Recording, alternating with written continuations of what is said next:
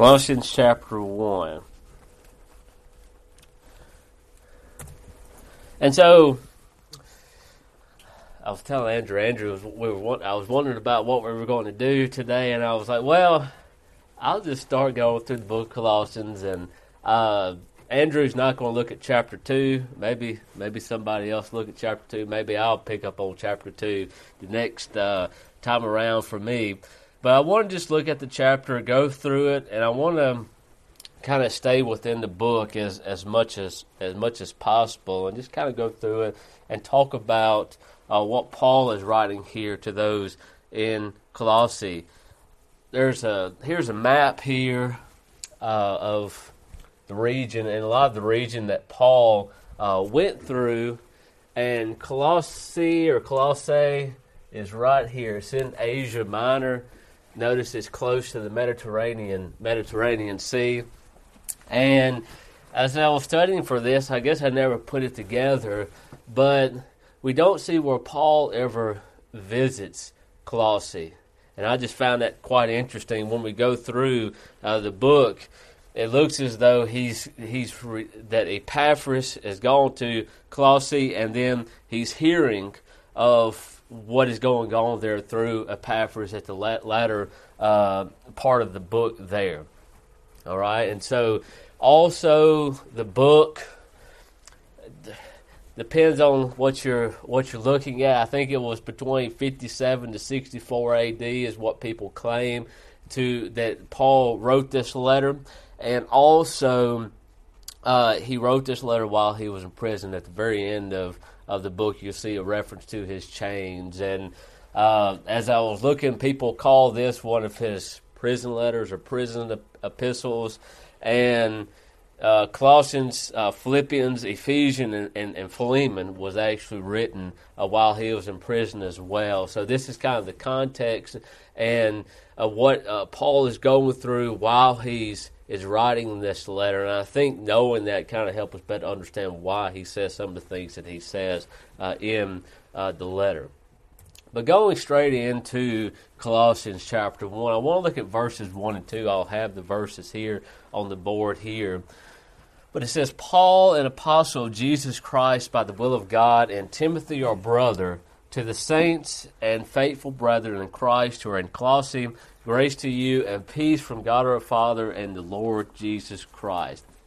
Notice how Paul uh, begins to identify himself. He says uh, he's an apostle of Jesus Christ by the will of God. If you go back to Acts chapter 1, uh, we see where another apostle was chosen, I believe it was Matthias, and the qualification was basically that he was with them and that they were that they were a witness to the resurrection.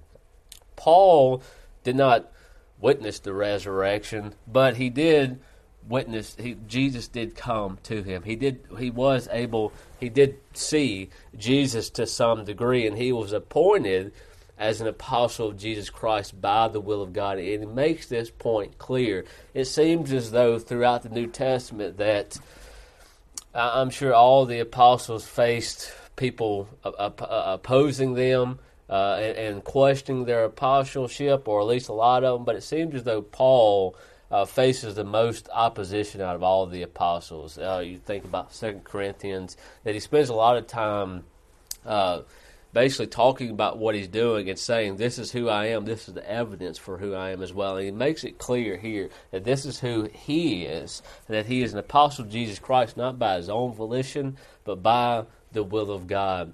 And this is also Timothy as well. And he says it's to the saints and faithful brethren in Christ who are in Colossae. And interesting that he uses that the, the, idea of saints and faithful brethren. I don't think there is a distinction being made here. I think it's a reference to the same individuals here. Uh, you remember also in First Corinthians that, that, that, the reference to the saints there the, that the saints are simply the believers, the faithful brethren. Uh, these are not people who performed the miracle according to Catholic doctrine or some sense of that. These are simply faithful individuals. And also, as we go through uh, this letter, I, I think it's um, an interesting as well as a comforting thought that there were there were some questions in the book of Colossians, and as we'll go throughout this, you'll you'll see that, and we don't see them just wholeheartedly, at least to the same degree with the Galatians, wholeheartedly uh, falling into false doctrine. But there are some questions here, and there's a lot of good things that's going on here as well, and I think it's a, it's a comforting thought that there is that we can there we can have questions that we ought to examine Scripture. That there may be some things that we just don't have totally pieced together, but yet we can still be considered to be faithful brethren. But I think we have to be careful with that. That we have to be striving every day to grow more in knowledge and to be able to get things right. And so these are to the saints and faithful brethren in Christ who are in Colossae and then also it says, Grace to you and peace from God our Father and the Lord Jesus Christ. He says this, I don't know if it's in every letter that he is that he writes, but just about all the letters he writes, he says something to this degree. Grace to you and peace from God. And you know, we look at that, and, and, if we're not careful, we can kind of look at it and say, well, maybe this is just a kind of a form of greeting. It's like saying good morning or good afternoon. But we have to recognize that grace and, and, and really true peace only comes from God. It only comes from Jesus. We just got through reading in, in Galatians chapter 3 and chapter 4 of the grace that we can have through Christ, uh, through faith. And that those blessings are so much more than those uh, any type of blessing that you may receive from the law. Uh, that you that they can't have the forgiveness of sins, but we can have the forgiveness of sins uh, through Christ, and then also peace from Him as well. Think about uh, this idea of peace that surpasses all understanding. That regardless of what's going on, uh, we have this peace, we have this hope uh, that that ultimately comes from God, and that doesn't come from the world. And so he's wanting them to have that grace and peace. Moving on to verses 3 through 8, it says, We give thanks to the God and Father of our Lord Jesus Christ, praying always for you, since we heard of your faith in Christ Jesus and of your love for all the saints, because of the hope which is laid up for you in, in heaven, of which you heard before in the word of the truth of the gospel, which has come to you as it is also in all the world, and is bringing forth fruit. And it is also among you since the day you heard and knew the grace of God in truth, as you also learned from Epaphras, our dear fellow servant, who is a faithful minister of Christ on your behalf, who also declared to us your love in the Spirit. Notice how Paul begins. So he kind of has an introduction in verses 1 and 2, and then he immediately talk, talks about how he is always giving thanks uh, uh, to God uh, for their for the saints. He's always praying for them. And why does he give thanks? Why is he always praying for them? It's because of their faith. Since we heard of your faith in Christ Jesus and of your love for all the saints, so they, their faith and their love.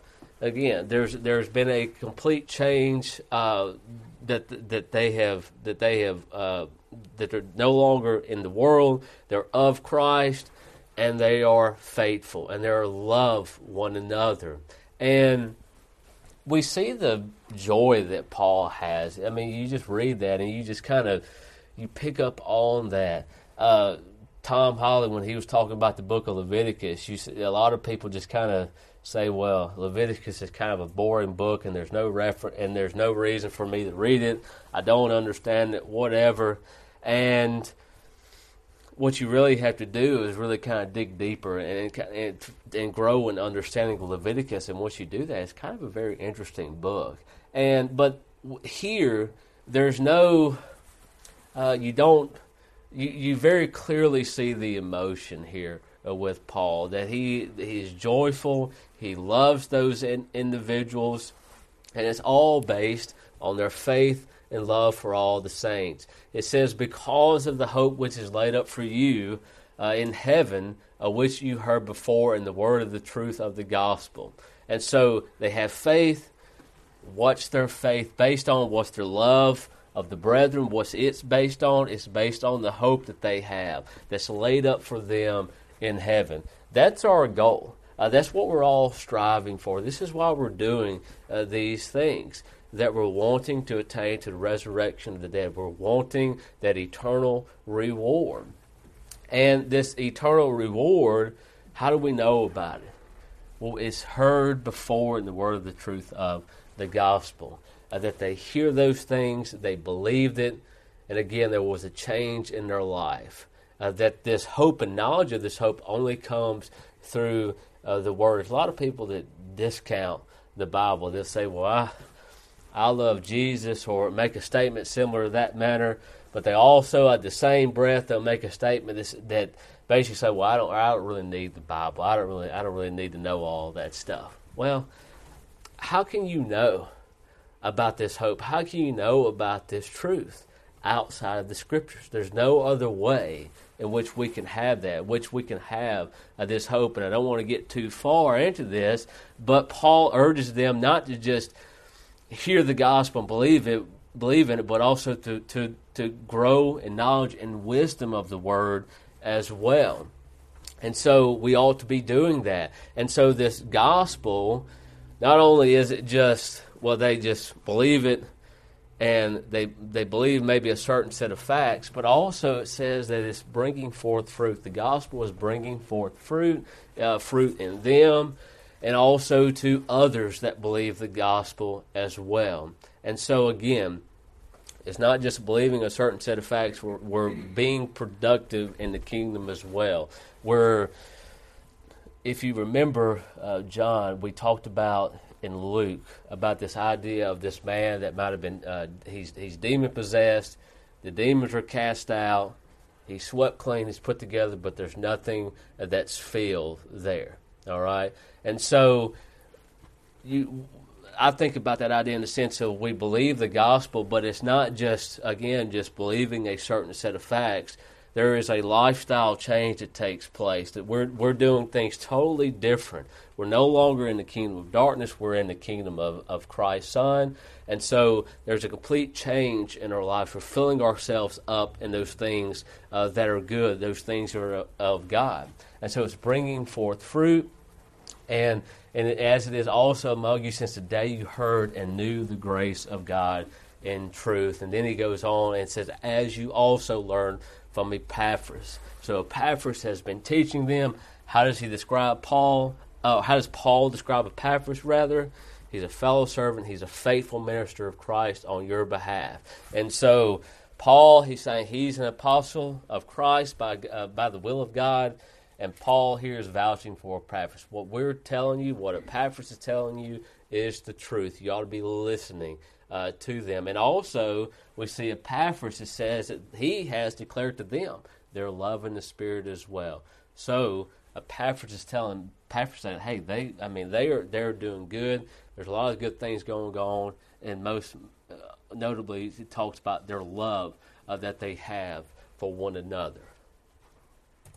Going on to verses 9 through 14, it says, For this reason also, since the day we heard it, do not cease to pray for you and to ask that you may be filled with the knowledge of his will and all wisdom and spiritual understanding, that you may walk worthy of the Lord, fully pleasing him, being fruitful in every good work and increasing in the knowledge of God, strengthened with all might according to his glorious power for all patience and long suffering with joy giving thanks to the Father who has qualified us to be partakers of the inheritance of the saints in the light. He has delivered us from the power of darkness and conveyed us into the kingdom of the Son of His love, in whom we have redemption through the blood, through His blood, the forgiveness of sins. Right? So they they believe the gospel. Uh, Epaphras is telling of the good things uh, that is going on in, in, in Colossae, and he says, For this reason, Again, we do not cease to pray for you. So the second time he's saying we are we are always praying for you. And also, what is he wanting them to do? Eh, that you may be filled with the knowledge of his will and all wisdom and spiritual understanding. This idea of wisdom, I think we kind of all kind of understand what wisdom is. But I went back and looked and kind of like how this word was used in the, the, the Greek language during that time. And really, what this idea was was that you may have some job, or you may have you may have something that you're good at. So I may be a plumber or an electrician, all right. But it's not just simply knowledge of how to do that job, it's a mastery of it. All right, so you are a master plumber, you are a master house builder, so to speak, and you just, I mean, you completely master it. You know, there's, you know all about it. All right, and so this is what God wants to for in regards to knowledge of His will. He wants you to master. it. He wants you to know it. He wants you to be able to just you know, all if, if, if something comes up and there's some question, you ought to know the answer to it immediately because we are have are so knowledgeable in that word, and not just knowing what the you know maybe just the text of the verse, but how do we apply that? And you know, we we go back to Hebrews chapter five. Talks about this idea of discernment that we know how to apply uh, the word that has been given to us, and that's where the difficulty comes in. I can read scriptures all day, and uh, we can, but I, I'm telling you, and probably everybody in this room, if a preacher starts quoting scripture and then he starts applying scripture, that's when pe- people start getting upset. People start getting mad because sometimes the application is going to cause individuals to have to make a change in their own lives. And so he's wanting them to grow in knowledge and in wisdom and spiritual understanding, not just the. Uh, maybe not just looking at things from a worldly perspective or this idea of a worldly wisdom that Paul talks about as well, but this idea of spiritual understanding that you are truly understanding of those things of God. And why should we do that? Why should we grow in wisdom and spiritual understanding? That you may walk worthy of the Lord, fully pleasing Him. Again, this is a necessity for us. We can't walk worthy of the Lord. We can't be fully pleasing to Him if we don't know His will. It's just not. It's just not possible. And also that we're fruitful in every good work and increasing the knowledge of God again. And so again, I, I think Paul is emphasizing pretty plainly that they've started a good work but they have to keep on going. They have to keep on growing in the knowledge of His will and also applying that will in their life. And then also, he, he, he talks about this idea of the Father has qualified them to be partakers of the inheritance of the saints in light. So they all do these things. Why? Well, look what the Father, look what Jesus has done for them.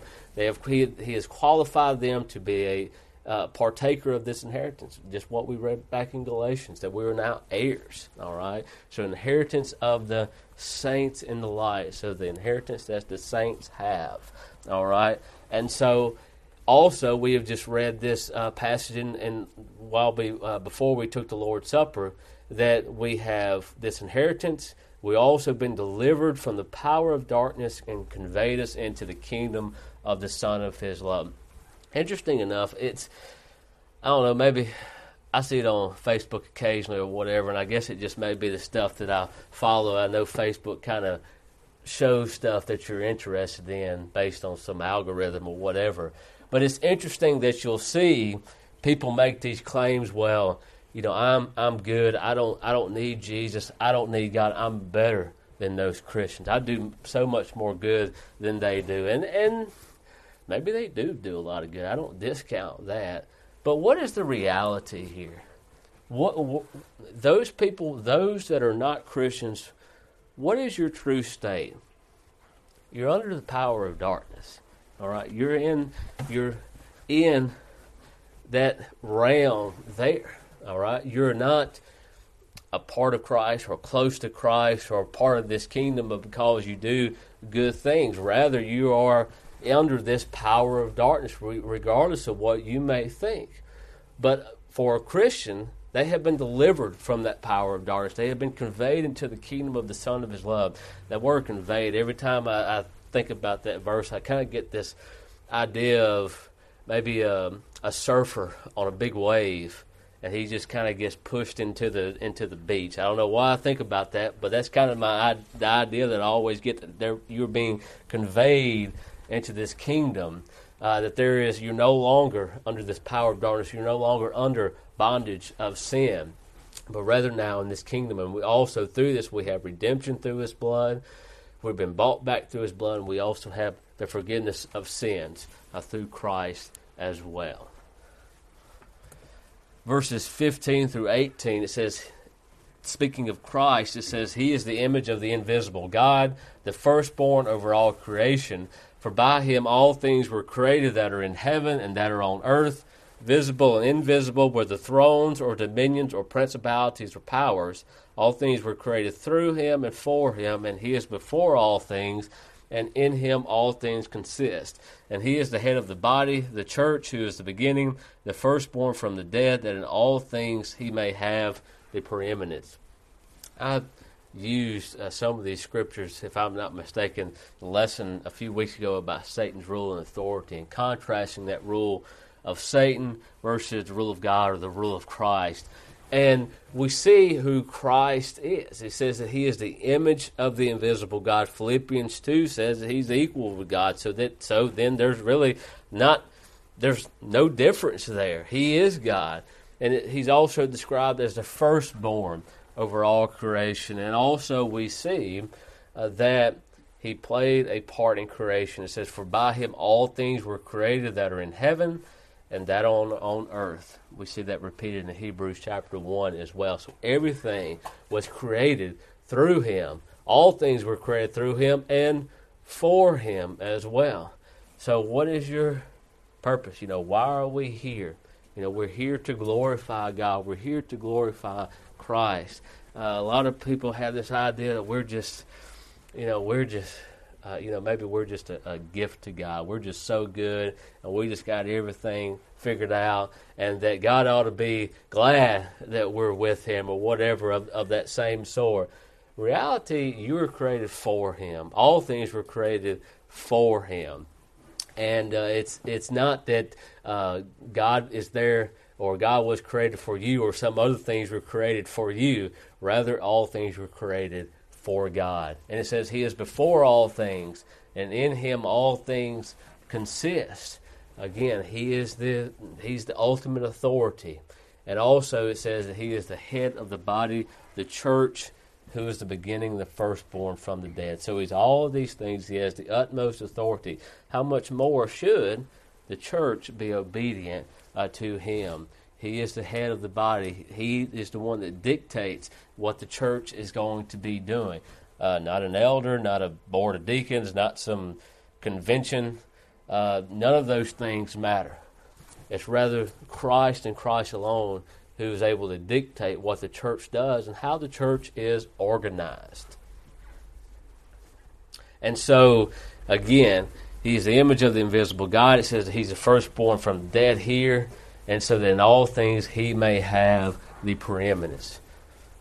Pretty clear here who Christ is. He's the one in charge. Who's the one uh, that ought to have be, or ought to be given uh, the glory, and the ones that we ought to be obedient to. Verses 19 through 23, it says, For it pleased the Father that in him all the fullness should dwell, and by him to recon- reconcile all things to himself by him, whether things on earth or things in heaven, having made peace through the blood of his cross. And you who once were alienated and enemies in your mind by wicked works, yet now he is reconciled in the body of his flesh through death to present you holy and blameless and above reproach in his sight, if indeed you continue in the faith, grounded and steadfast, and are not moved away from the hope of the gospel which you heard, which was preached to every creature on the heaven, of, of which I, Paul, became a minister. Again, Paul is still talking about who Christ is. He says that it pleased God that in him all the fullness of dwell, and all things were reconciled to God by Christ, as whether things on earth or things in heaven. Don't quite understand what he's talking about, these things in heaven. Uh, maybe it's I don't know if he's referencing those that maybe were under the old law that are in paradise. I, am not sure there, but he's reconciling all things uh, to uh, God through Christ, and all things and and reconcile, and then he made peace through the blood of his cross. Again, it's not possible that the blood of bulls and goats should forgive sins, but his blood can forgive sins. And again, Paul references back to the former life of the believers that they were, whoops, gonna, gonna, well, gonna have an accident here. and that rather they were. Whoops, we don't went back to. Let's see if we get it back.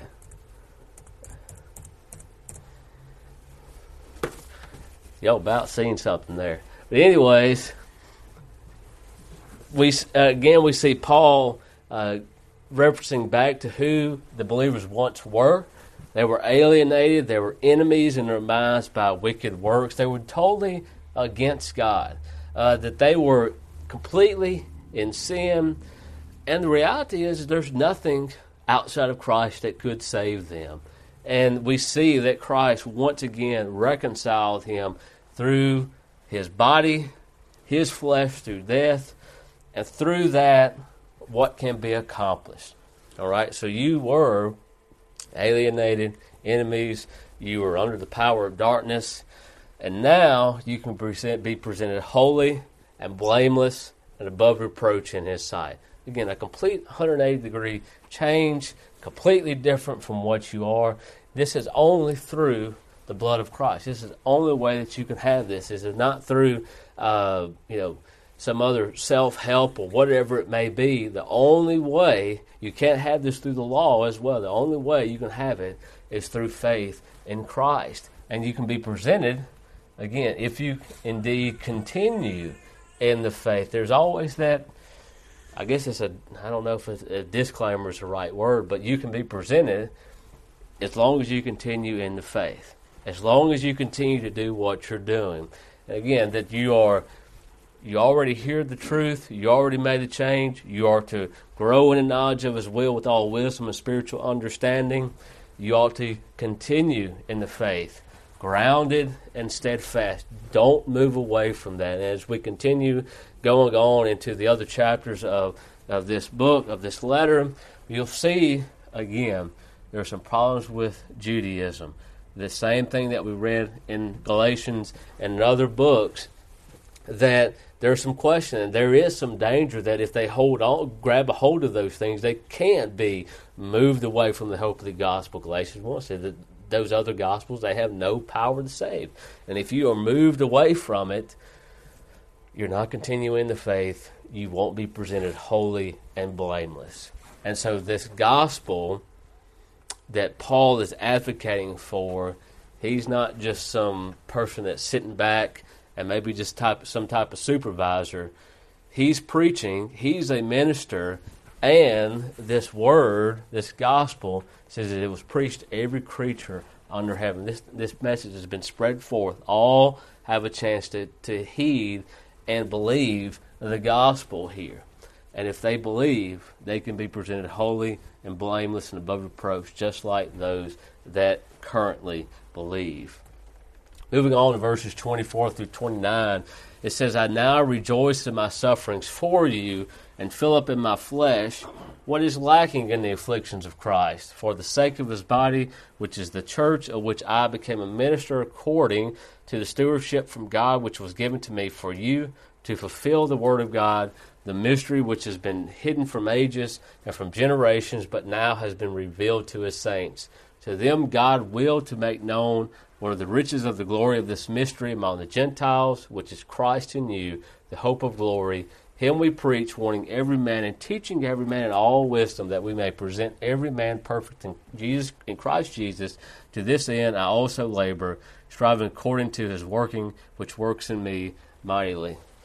Notice that very first sentence. That's that's that's interesting here. That Paul, in reference to his suffering, he's so he's in prison right now. He's not tolerating his sufferings. He's not just dealing with his sufferings. He says, I now rejoice in my sufferings. And wh- why? Why? What? What is he suffering for? He's suffering for the cause of Christ. That Christ suffered. Uh, you know, those that were faithful to God throughout time suffered and so he's suffering. It's it's recognition that they're doing the right thing, similar to how the apostles earlier, I believe it was Acts chapter four or thereabouts, once they rejoiced uh, that they were worthy to be. I can't remember the exact phrasing, but they were basically worthy uh, for to be of Christ because they suffered uh, for Him, and so he's doing these things for the sake of his body And again, Paul references he's become a minister uh, to the church according to the stewardship from God, which was given to me for you. Again, recognizing who uh, this came from. It came from God. This ministry came from God. And so he's been given that uh, to fulfill the word of God. And, now he starts talking about this mystery, this mystery which has been hidden from ages and from generations. Again, referencing back to the study in Galatians, talks about this idea of uh, that we're under the law until the appropriate time. Again, we have this mystery that was hidden for a long time, but now it has been revealed to his saints. And so he calls it a mystery, but he kind of reveals what this mystery is. is. He says, To them God willed to make known were the riches of his glory of this mystery among the Gentiles, this mystery, which is Christ in you, the hope of glory. And so we get some indication of what uh, this mystery is. It is Christ. It's the salvation that we can have through Christ. It's this new covenant. And this is not just for the Jews, but it's also for the Gentiles. Anyone who believes uh, can can have uh, this promise, can be a part of and have this hope of glory uh, that he talks about.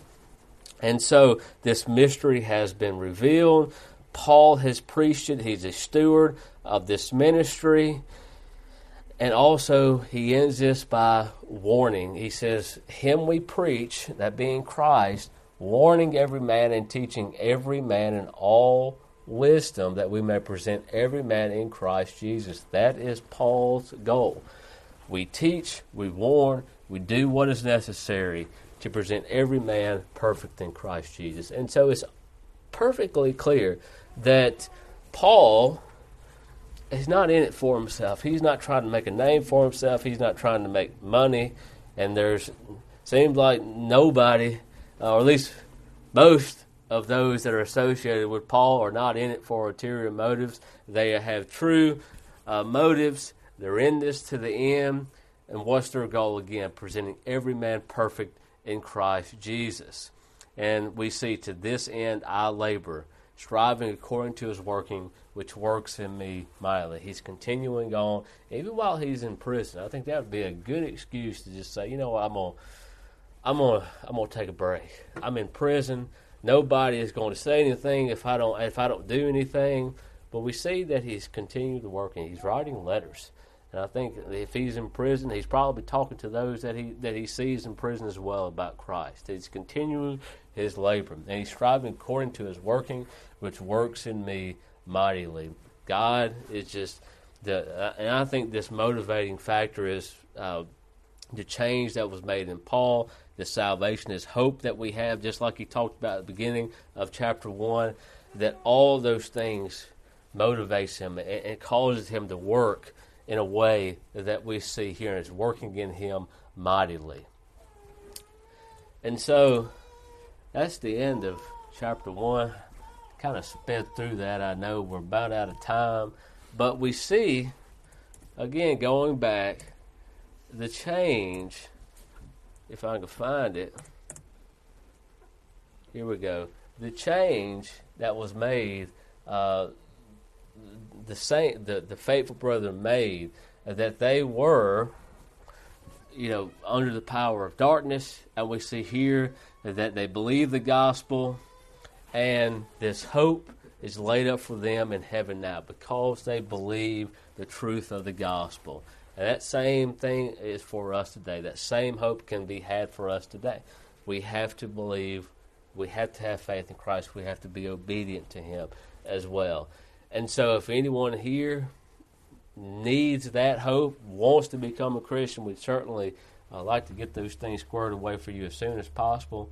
And also, we know that there's it's possible for people to turn away from the faith, or as Paul puts it, that you have to strive to continue in the faith. And so the implication there is we can turn from it, we can get involved in sin, we can just uh, we can uh, be consumed by temptations to where we're just living in sin again, even though we profess Christ, and we can make a change. We can repent and be forgiven of those things as well. And so if that's you, uh, if you are a Christian and you uh, need uh, to confess something, you need the prayers of the saints for whatever reason, uh, we certainly offer this invitation now as we stand and as we sing, uh, we come. What can wash away my